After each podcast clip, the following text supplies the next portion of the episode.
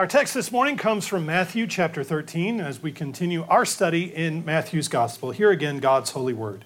Another parable he put forth to them, saying, The kingdom of heaven is like a man who sowed good seed in his field, but while men slept, his enemy came and sowed tares among the wheat and went his way. But when the grain had sprouted and produced a crop, then the tares also appeared. So the servants of the owner came and said to him, Sir, did you not sow good seed in your field? How then does it have tares? He said to them, An enemy has done this. The servant said to him, Do you want us then to go and gather them up?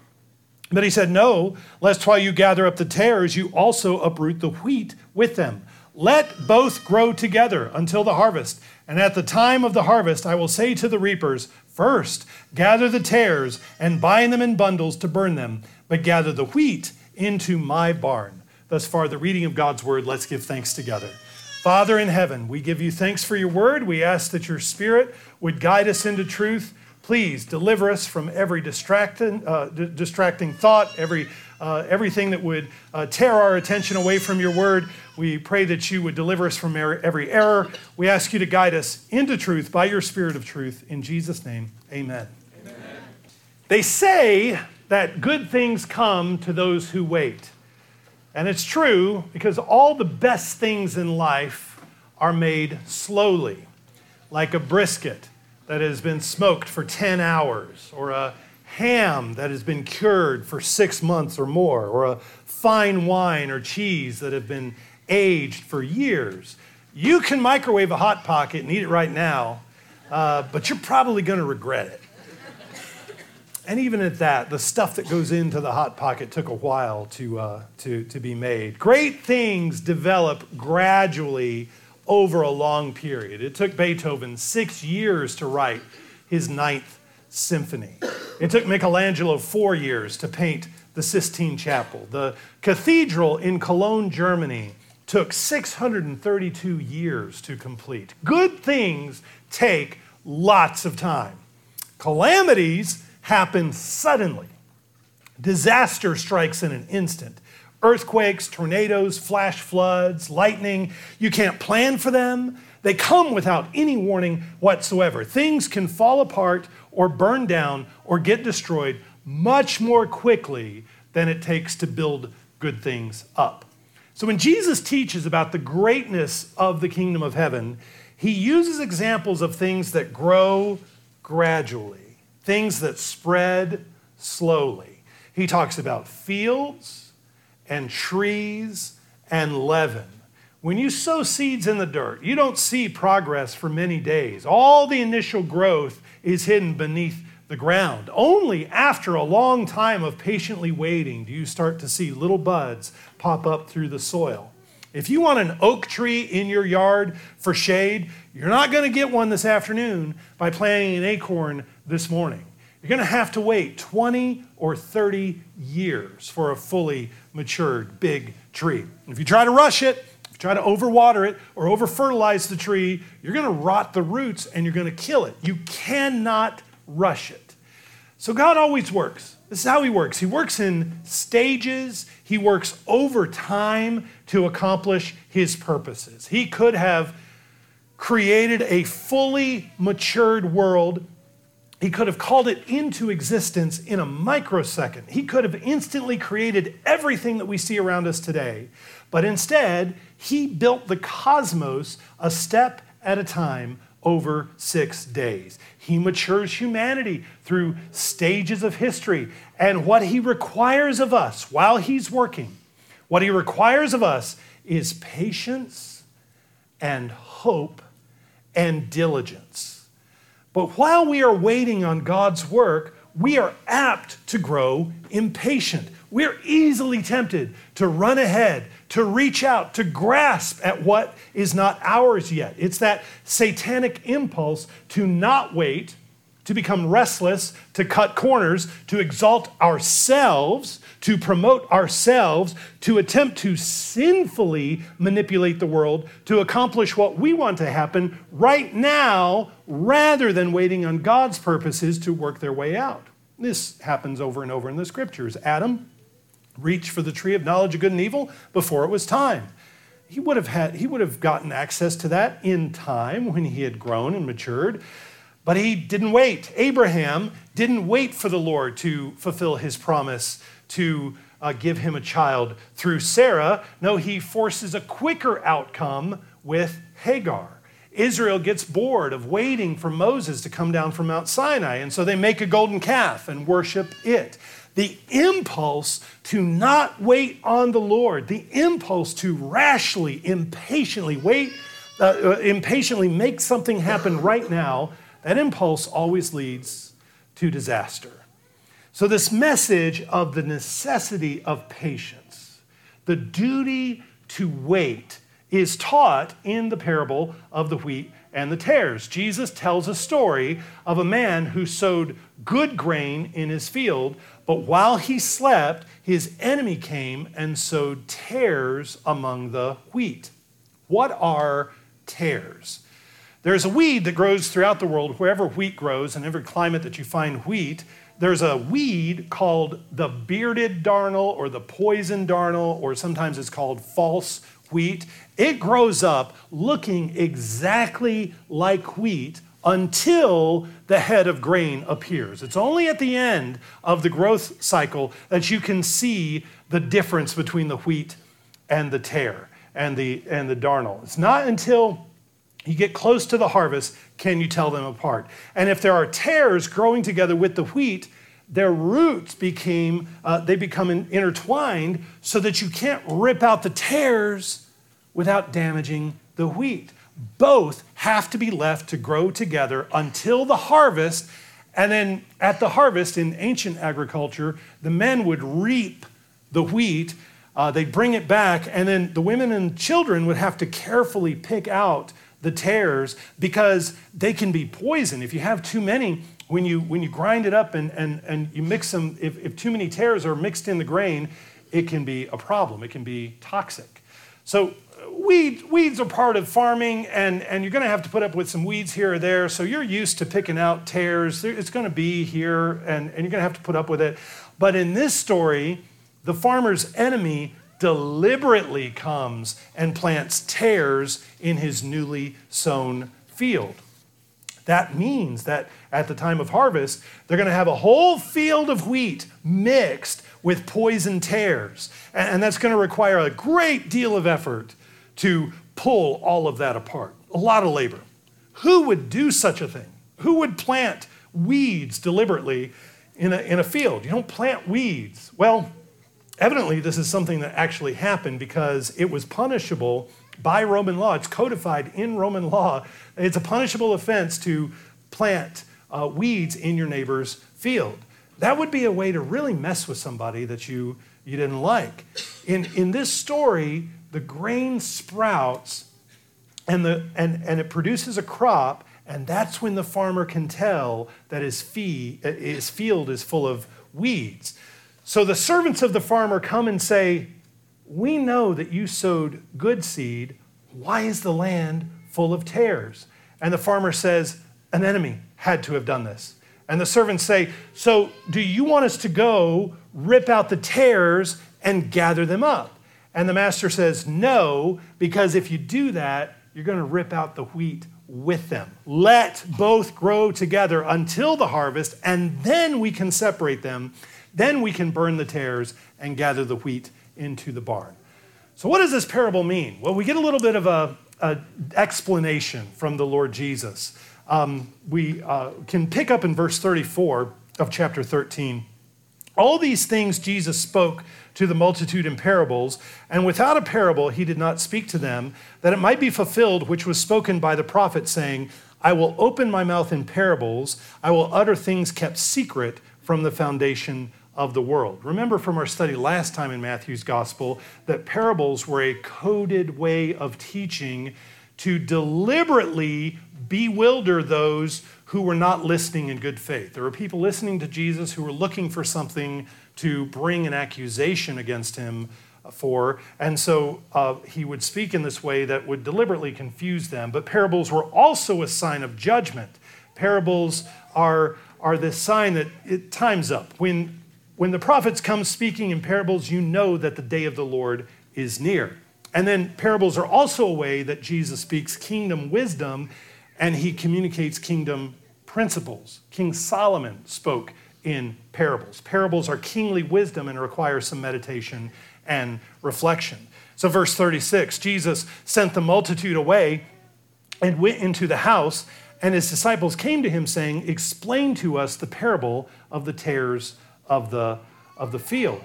At the beginning of chapter 13, Jesus left the house where he had been teaching. He went out into public. He got into a boat a little ways off the shore, and he taught the congregation gathered along the shoreline. It was kind of a natural amphitheater where he could stand out in the boat and he could teach those on the shoreline. He could also be elevated a little bit in the prow of the boat and he could teach, teach them. Um, and that's where he gave them the parable of the sower and the soils. He gives them the parable of the wheat and the tares. And later that day, he goes back into the house where he was staying. And that's when the disciples ask him, Can you explain that parable of the wheat and the tares a little more fully? They know that there's more to it than they were getting. And so they want to make sure that they understood it. And so Jesus explains it. Verse 37. And he answered and said to them, He who sows the good seed is the Son of Man. The field is the world. The good seeds are the sons of the kingdom, but the tares are the sons of the wicked one. The enemy who sowed them is the devil. The harvest is the end of the age, and the reapers are the angels. Therefore, as the tares are gathered and burned in the fire, so it will be at the end of this age. Then the Son of Man will send out his angels, and they will gather out of his kingdom all things that offend and those who practice lawlessness, and will cast them into the furnace of fire. There will be wailing and gnashing of teeth. Then the righteous will shine forth as the sun in the kingdom of their Father. He who has ears to hear, let him hear. So Jesus clarifies that the field is the world. This is not a parable of what happens to the church or in the church. The field is not the church, the field is the world. There's some bad interpretations of this parable that assume that there are always going to be tares in the church, and that prevents the church from having any kind of real victory in the world. It prevents the church from being um, uh, uh, successful in her mission to preach the gospel to, to all the nations. And, and that, that's assuming that the tares are sown in the church. But understand the field isn't the church. I even heard one interpretation that said, well, this is why you can't exercise church discipline because there are always going to be tares in the church and you just wait until the Lord sorts it out at the end. Well, again, that's, that's a bad understanding. The field is not the church, the field is the world. We're talking about the world and specifically the world that existed during Jesus' ministry. We're talking about the old world. We're talking about the pre resurrection, the pre ascension world, the old world of the old covenant that is under judgment when Jesus comes. The good seeds are the sons of the kingdom sown into the world by Jesus himself. The bad seeds are the sons of the wicked one. The tares are the men sown into the world by the devil. And the harvest is the end of the age. What age? What, are, what age are we talking about there? The end of planet Earth? Uh, no, the end of that age, that age of rebellion and idolatry, the end of the age of the temple, the end of the sacrificial system, the end of Israel's national relevance. That age is coming to an end. So it's just a rule of thumb. Whenever you see Jesus or the other apostles write about the last days, they aren't talking about 1984. They're not talking about the year 2020 or 2023 they're primarily talking about the last days of Israel, the last days of the old heavens and the old earth. It's that age that's coming to an end when the resurrection and the ascension and the judgment on the old world, the judgment on the temple, gives birth to a new creation. There's a new heavens and a new earth, and you are a new creation. Um, so it's that old age that's coming to an end and it's very close to them. That, that age is coming to a close within that generation. In John's Gospel, in uh, chapter 12, Jesus talks about his coming crucifixion, and he says, Now is the judgment of this world. Now the ruler of this world will be cast out. That's why there's, a, there's an urgency and an imminence to Jesus' message of judgment. It's not because he's talking about something that's thousands of years away from his perspective. He's not, he's not trying to get everybody stirred up about something that's going to happen millennia into the future, but because the fulfillment of these things is near. This parable is primarily about what was happening to Israel in that generation. Now, it is instructive for us, and we can draw a lot of comfort and, and help from these things. It's helpful for us, and it helps us to know how to live in our day because we're living in a wicked age. We're living in a time where uh, judgment is imminent, but it's instructive for us. It's instructive for us not because it was irrelevant to the apostles, it, because it was irrelevant to that generation, it's relevant to us because it was very near and it was very real to them. It, it, makes it more relevant to us when we see how Jesus delivered on all of his promises. When he said, I'm coming quickly, he was coming quickly. And he fought from heaven against that generation, against that land, against that temple. We see how Jesus delivered on his promises and how he dealt with that generation. So the field is the world sown with good seed and bad seed, wheat and tares. And that's the world Jesus finds when he comes now for the harvest. Let's get a little bit more um, historical perspective on this time when Jesus comes and think back to the end of the Old Testament. Think back uh, 400 years before the coming of Jesus the remnant of Israel had returned to the land after the Babylonian captivity. You have Ezra and Nehemiah and Haggai and Zechariah. You have that generation. But once they return to the land, they build the city back up, they build the temple back up. It doesn't look like the previous temple, um, but they don't have any rest in the land. They're always being threatened on every side. And after Malachi, there's no new revelation. There's, there are no prophets. There's no fresh word from God that entire time. That whole long stretch of time before the coming of John the Baptist, before the coming of Jesus, those centuries were a time that required waiting and patience and hope that Yahweh would fulfill his promises to send Messiah. The Lord had his people, he had the good seed in the world and the opening of the Gospels, we're introduced to them. We have faithful Zechariah and Elizabeth. We have Simeon and Anna. We have Joseph and Mary. We have John the Baptist. There are many who faithfully hear and trust and follow Jesus when he comes because they were waiting on him. They were waiting on the Lord and they were delighted to see him come. And there's Peter and James and John and the other disciples who receive him and trust in him. There is good seed planted in the world. The sons of the kingdom are planted. But during that whole long time of that growing season, the enemy has also planted weeds that have been growing alongside the wheat this whole time. So, who are the tares? Well, it's the usual suspects. It's the people we keep hearing about. It's the Pharisees, the Sadducees, the Hellenists, the Zealots.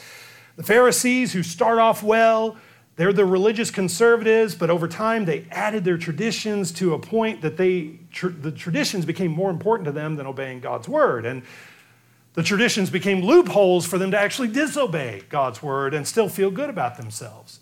The Sadducees denied important doctrines like the resurrection. The Sadducees were the theological liberals of their day. They didn't believe anything. The Hellenists wanted to be just like the Greeks. They wanted to imitate the idolaters, and they wanted to incorporate Greek philosophy into their religion. The Zealots were radical political revolutionaries who were consumed by their hatred of Rome, and they were looking to violently overthrow Roman rule in Judea.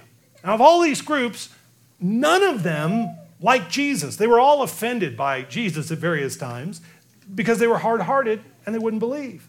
And all these tares are growing up in the world right alongside the good wheat.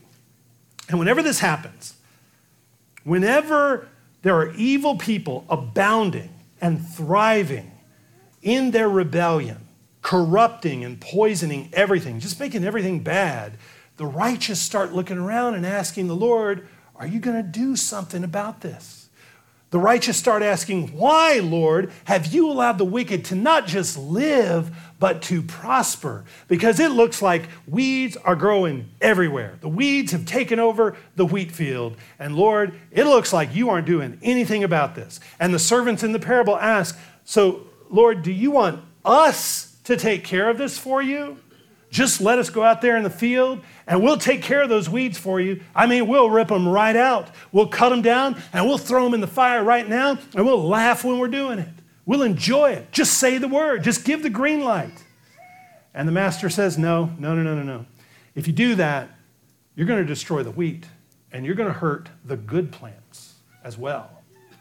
We can really sympathize with these servants and their desire to do something. I mean, if, if God isn't going to do something about these disgusting, idolatrous, perverted weeds, then we've got to take matters into our own hands.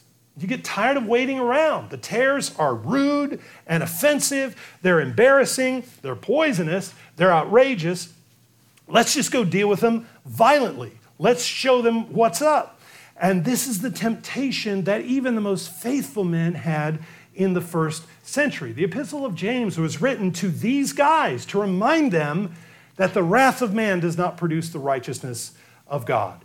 The impulse to be overcome by your frustration, to be consumed by your impatience, might lead you to join some radical revolutionary movement to take out the tares. But that would inevitably lead you to injuring God's people in the process. Radicals always, always, always do more harm than good. They may begin with good intentions, they may be sincere, they think they're doing the Lord's work, but hot headed revolutionaries always tear things down. That's their purpose, that's what they're after. They're not after building things up, they want to tear things down. Impatience is destructive. And if we're honest with ourselves, you and I are tempted in the same direction we wonder what is God thinking? What is He doing? Why doesn't He smash the corrupt people in our government? Why doesn't He obliterate the pedophiles and the abortionists and those who are pushing the homo agenda and the trans agenda on kids? Why doesn't He crush the heads of Marxists and leftists and everybody who's bringing chaos and mayhem to our cities and communities and just spoiling everything everywhere they go? And while we ask that question, we think, well, maybe it's up to us. Maybe we need to do something performative and provocative, maybe even violent. I mean, hey, look at all that the barbarians are doing. I mean, they get on the news. Maybe we should go try our hand at that. Let's imitate them. But the directive to the faithful in evil days, the directive to God's people who live in evil times, is over and over and over and over the directive is wait. That's what it wait. Let patience have its perfect work, that you may be perfect and complete, lacking nothing.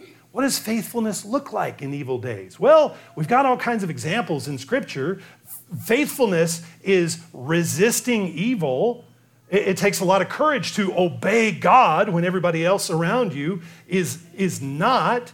Um, obeying God over man, it's it's, it's guarding and defending holy and innocent people and things. And so we've got all kinds of examples of how to do this. Resist the advances of Potiphar's wife. Even it means you go to jail, you resist the, the harlot. Uh, don't eat the meat at the king's table like Daniel. And if they tell you not to pray, you know what? I'm going to pray even harder like Daniel did. Uh, if uh, the, the Pharaoh tells you to kill the baby boys and throw them in the Nile, you don't. You don't do that. Even if it means your life, you resist. Uh, it means defending uh, the innocent, as Moses defends uh, the Hebrew slave who is being uh, beaten by the, the Pharaoh, the, the, the Egyptian taskmaster. These are the examples that we have of faithful protection and resisting evil. Um, but, but, but understand, it's not um, violent in a way that we're tempted to do. And, and uh, th- that's what these servants want to do. Let's go out there, Lord, and let's rip out those tares. All you got to do is say the word. And the master in the parable says, No, no, we're not going to do that. Wait. Wait until the harvest. And then what Jesus describes here is exactly what happened to that generation within the next 40 years. The Son of Man sent out his angels, and they harvested the wicked, and they cast them into the furnace of fire. Uh, the book of Revelation unpacks, it, the, the book of Revelation is the explication of everything that Jesus said here. Because that's what the, the angels open the seals of the book of judgment. Uh, they trumpet out the contents, they pour out the bowls of, of God's judgment. And then, just as Jesus says here, after the judgment of the old world, the righteous shine forth as the sun in the kingdom of their Father. The church is unleashed on the world and grows more and more, and Jerusalem is finished. The temple is gone. There's nothing there and nothing left to go back to. But still, you and I, in the midst of all this, we ask, why does it take so long? Why does God let the tares grow for so many years? Why does He wait to destroy them? Well, one reason God allows the wicked to prosper is that this is the way that He exposes their evil. He does this for all the world to see. And, and He does this for His people to see. This is what rebellion really looks like. This, this is what is in the heart of man. When you drop all the pretense, you drop all the superficial niceties, this is what idolatry looks like. Do, do you want to see what I saved you from? Do you want to see what you could have been like if I didn't save you? That over there, that's what's in your heart. That is what ingratitude looks like if it is unbridled. This, this is rebellion. This is idolatry. Watch it, look at it, listen to it. You see what sin looks like. Evil is exposed so that the righteous recognize evil and that they're humbled and they repent of it and they avoid it in themselves.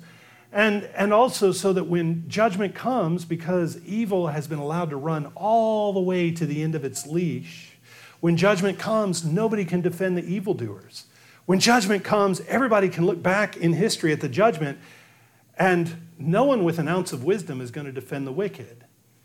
Just as no one can defend Israel here.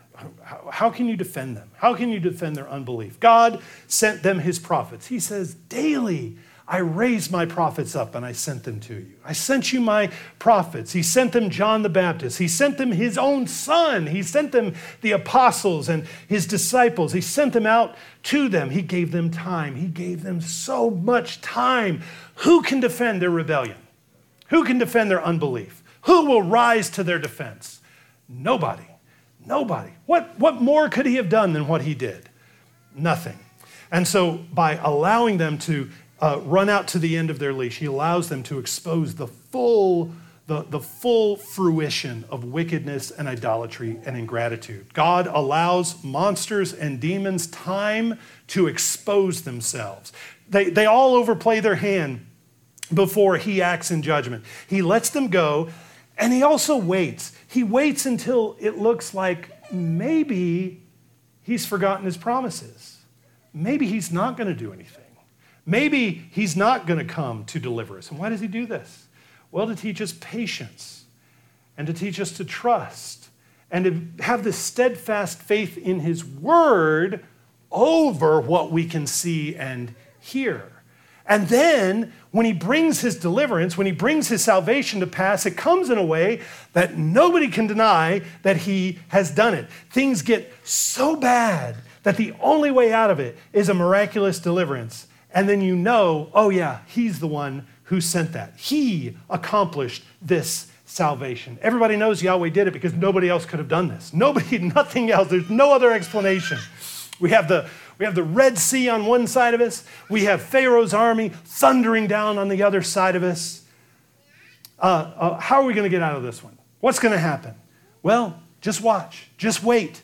Wait for God to deliver you. Uh, why? Why does He wait till the last second before delivering us? Why didn't He just let us sneak around the north side of the sea in the middle of the night? For this very reason. It's to expose the full wickedness of the idolaters. I mean, you see, even after everything that Pharaoh went through, he lost his firstborn son, and still his heart is so hard that he's got to come and pursue God's people this way. God exposes the wickedness of the idolaters, and he shows his strength on behalf of his people. In fact, his deliverance of his people and his judgment on the wicked is almost always the very same act. In one act, God both judges the wicked and delivers his people. The waters that miraculously part for the rescue of his people close back over on, on Pharaoh. So, in between this parable and its explanation, Jesus gives two other short parables that are on this same topic. Verse 31. Another parable he put forth to them, saying, The kingdom of heaven is like a mustard seed, which a man took and sowed in his field, which indeed is the least of all the seeds, but when it is grown, it is greater than the herbs and becomes a tree, so that the birds of the air come and nest in its branches. Now, botanically speaking, a mustard seed is not the smallest seed on the planet. But that's not what Jesus is saying. A mustard seed is a common example of something tiny, as we, we would say as small as a grain of rice. I mean, it's just a comparison. And the tree that the mustard seed produces is not the biggest tree in the world. It's not like the cedars of Lebanon. It's more like a really big shrub that, that grows to about eight or 10 feet, but stretches its branches way out in every direction. So listen closely what Jesus is saying here. The, the mustard seed is a tiny seed, an herb, that amazingly grows into a tree. In your herb garden, you may have a little basil plant, a little parsley, a little cilantro, but you don't, you don't rest in the shade of any of these plants, right? I mean, they don't give a lot of shade. But if you plant a mustard seed, you're going to have something more like a tree. Israel is a tiny seed planted in the field of the world. And when it grows up, it doesn't become a mighty oak. It, it doesn't become a cedar. It's not like Nebuchadnezzar's kingdom in his dream in Daniel 4, where uh, Nebuchadnezzar's kingdom is like a tree that reaches into the heavens. That's not, that's not Israel. Israel at her peak becomes something like a big bush. And everyone is tempted to despise it. Even Israel herself, in her self image, she thinks she's supposed to be a cedar. She thinks she's supposed to be a tree reaching into the heavens. Israel covets the other nations. She adopts the ways of the mighty cedars. She wants to be like Babylon and Egypt and Greece and, and Rome. She wants to be like the big trees, and yet the mustard tree is just what God designed her to be. And it's where the birds of the air find rest and refuge and shade. All the Gentiles were to come nest in her branches for food and healing and comfort. But they don't because she starts acting just like them. She's not a refuge for them, she acts just like them. Her temple was to be a house of prayer for all nations, and it ends up being a den of brigands, a den of revolutionaries. But instead of filling the role that God created for her, she envies the empire. She covets their power. She rejects the way of the cross. She rejects her, her crucified Messiah. And that puts her on a collision course with Rome, and it ends up in her ruin. This is a warning tale for us, and the same mustard seed image is suitable for the church as well, as we learn from Israel's errors. The church does not have the same function in the world as the empires. That's not her role in the world. That's not why God created her. She's a faithful mustard tree. She grows steadily, gradually, reaching out her branches for the rest and the shade and the healing of all the nations. That is her glory. We don't imitate the beastly nations. And Jesus tells one more parable, verse 33. Another parable he spoke to them The kingdom of heaven is like leaven, which a woman took and hid in three measures of meal till it was all leavened. It's often assumed that leaven is always a, a metaphor for corruption or for sin, that leaven is always bad, that, that is always something bad. But that's not the case. Israel ate leavened bread at the Feast of Pentecost in the peace offering, you offer leavened bread there as well. Um, you do put away the leaven at Passover. You put away all your old bread starters. You put away all your sourdough starters at, at Passover, and you start over with new bread because you remember the way that God delivered his people from the bread of Egypt with all the old idolatrous affections, and you go out and you eat new bread with the Lord in the wilderness. Leaven is also an illustration of something that permeates and multiplies and grows slowly over time. So that's why Jesus says, Beware the leaven of the Pharisees, because they had this subtle, pervasive influence, um, that, this influence that the Pharisees exerted over the people. But the gospel also works like leaven. And, and the disciples are like leaven, slowly multiplying, permeating the society.